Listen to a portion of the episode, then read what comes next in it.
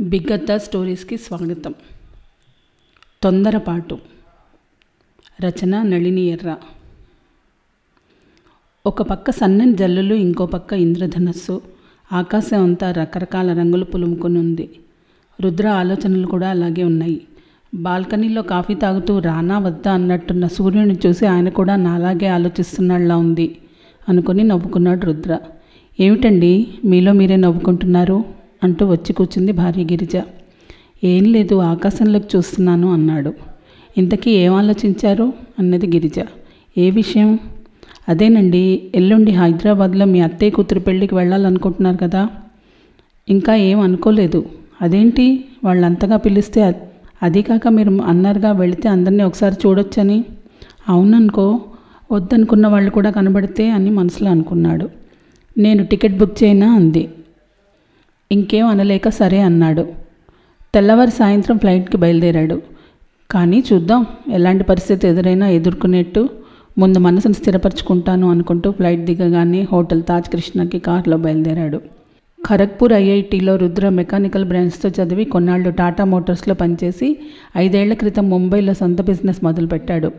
టాటాలో పనిచేసినప్పుడే అక్కడ జీఎం తన కూతుర్నిచ్చి పెళ్ళి చేశాడు. నాన్న అత్తయ్య మావయ్య మాత్రమే వచ్చారు.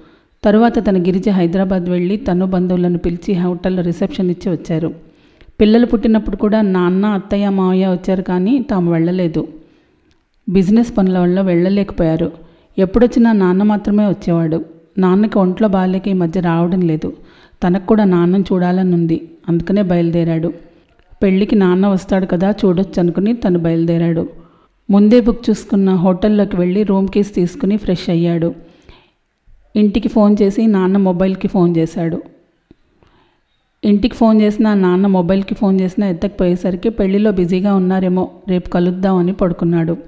తెల్లవారి ముహూర్తం సమయానికి కాస్త ముందుగానే పెళ్ళి హాల్కి బయలుదేరాడు.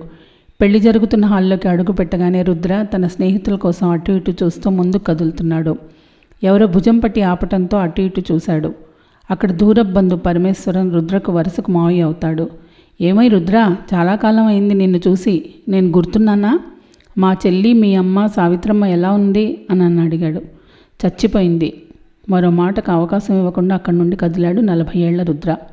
అక్కడికి దగ్గరలోనే అంతమందిలో కూర్చుని ఉన్న సావిత్రమ్మ ఆ మాట వినగానే తల ఉంచుకుంది పచ్చని మేని ఛాయ ఆకుపచ్చని పట్టు చీరల్లో పెద్ద బొట్టు పెట్టుకుని లక్ష్మీ కళతో చూడగానే చేతులెత్తి నమస్కరనిపి నమస్కరించాలనిపించేలా ఉన్న అరవై ఏళ్ళ సావిత్రమ్మ మనసు విలవిల్లాడింది.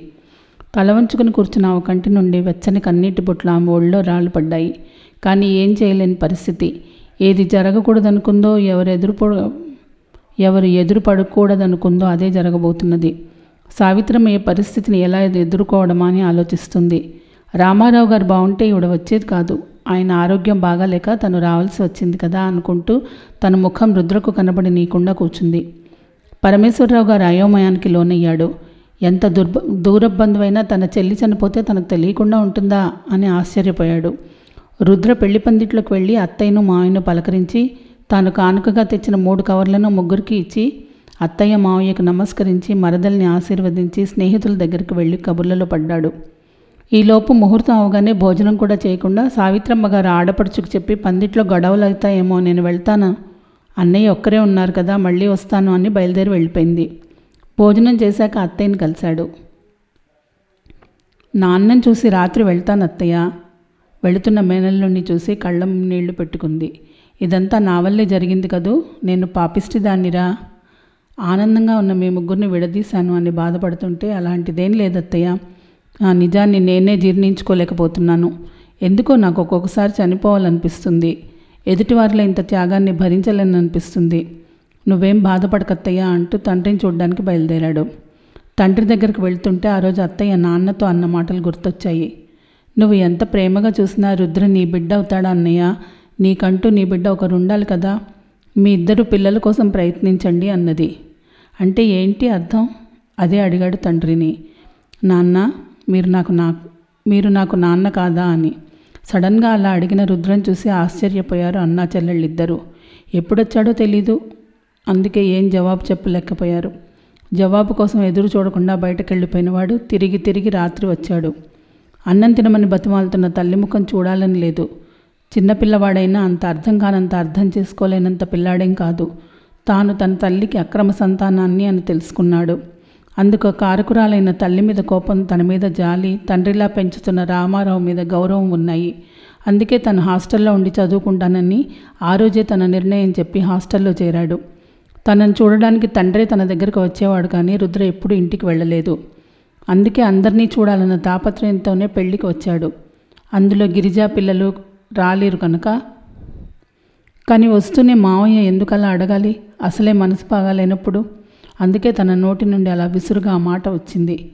నిజానికి తన దృష్టిలో అమ్మ అనే పదమే లేదు. అమ్మ అనే మనిషి ఏనాడో తన జీవితంలోంచి వెళ్ళిపోయింది. మళ్ళీ ఇన్నాళ్ళకు ఆ మాట విన్నాను అనుకుంటూ ఇల్లు చేరాడు. ఇంట్లో ఎవరూ కనబడలేదు. లోపల తండ్రి గదిలోకి వెళ్ళాడు. ఆయన అసక్తుడిలా మంచం మీద పడుకుని ఉన్నారు. సావిత్రమ్మ గారు అప్పుడే రామారావు గారికి భోజనం పెట్టి గబగబా లోపలికి వెళ్ళారు. ఎలాగూ వస్తాడని తెలుసు గనక రుద్ర కళ్ళ పడకూ రుద్ర కళ్ళ పడకూడదని గబగబా రామారావు గారికి భోజనం పెట్టి లోపలికి వెళ్ళారు. రుద్ర రామారావు గారు చెయ్యి పట్టుకుని మంచం మీద కూర్చుంటూ ఏమైంది నాన్న? ఎన్ని రోజుల నుండి ఇలాగా? అంటూ ప్రశ్నలు వేయడం మొదలుపెట్టాడు. పెరాలసిస్ స్ట్రోక్ సడన్గా హై బీపీ వల్ల వచ్చిందిటరా? అంతే తగ్గిపోతుందిలే. అదేంటి నాన్న? నాకు ఒక్క మాట చెప్పలేదు. చెబితే ఏం చేసేవాడివిరా? వచ్చేవాడివా? అని అడిగాడు. లేదు మిమ్మల్ని అక్కడికి తీసుకెళ్ళేవాడిని మరి నా భార్య సంగతి? మీ అమ్మ అనడం నీకు ఇష్టం ఉండదు కదా. అందుకే ఈ వయసులో నా భార్యను వదిలి ఎక్కడికి రాలేను. తనకు నేను నాకు తను మీ నాన్న నాకు ఇచ్చిన బాధ్యత సావిత్రి. సావిత్రితో పాటు నువ్వు కూడా ఉన్నావని మీ నాన్నకు తెలియకుండానే వాడు మమ్మల్ని వదిలి వెళ్ళిపోయాడు. అదేంటి నాన్న నా కన్న తండ్రి ఎవరో మీకు తెలుసా? మరి చెప్పలేదే?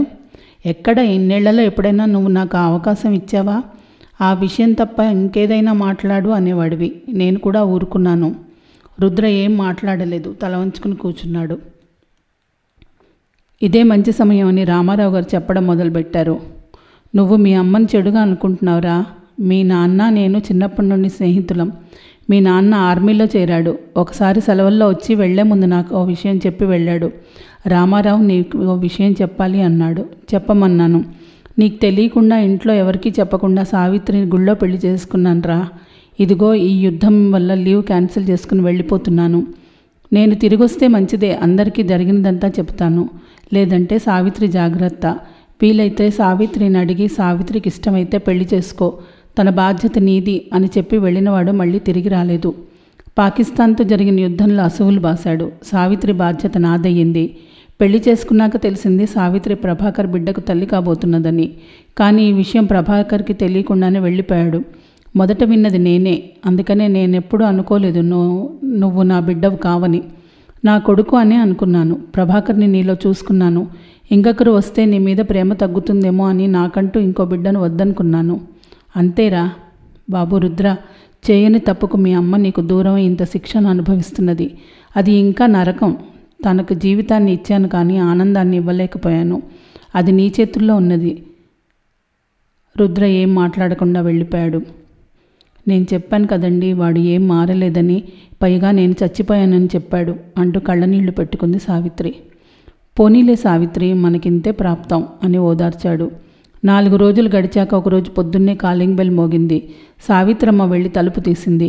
ఎవరో ఒక ఆవిడ నమస్కారం అత్తయ్య బాగున్నారా మావయ్య గారు బాగున్నారా అంటూ లోపలికి వచ్చింది ఎవరమ్మా? అన్న రామారావు గారితో నేను గిరిజన్ మావయ్య అంటూ వస్తున్న గిరిజన్ చూసి ఓ గిరిజ నువ్వా? ఏంటమ్మా ఇలా వచ్చావు? అందరూ బాగున్నారు కదూ? సావిత్రి మన కోడలు రుద్ర భార్య అని పరిచయం చేశాడు. ఆశ్చర్యంగా చూసిన సావిత్రమ్మతో అత్తయ్య మీ అబ్బాయి మిమ్మల్ని ఇద్దరిని తీసుకుని రమ్మని నన్ను పంపించారు. డాక్టర్తో మాట్లాడి అన్ని ప్రికాషన్స్ తీసుకుని మనం బయలుదేరుదాం అన్నది. నిజంగానా? అన్నట్టు చూస్తున్న సావిత్రమ్మ దగ్గరికి వెళ్ళి ఆవిడ చేయి ప్రేమగా పట్టుకుంది. ఈ వయసులో కావాల్సింది అదే ఆసరా కదూ అందరికీ?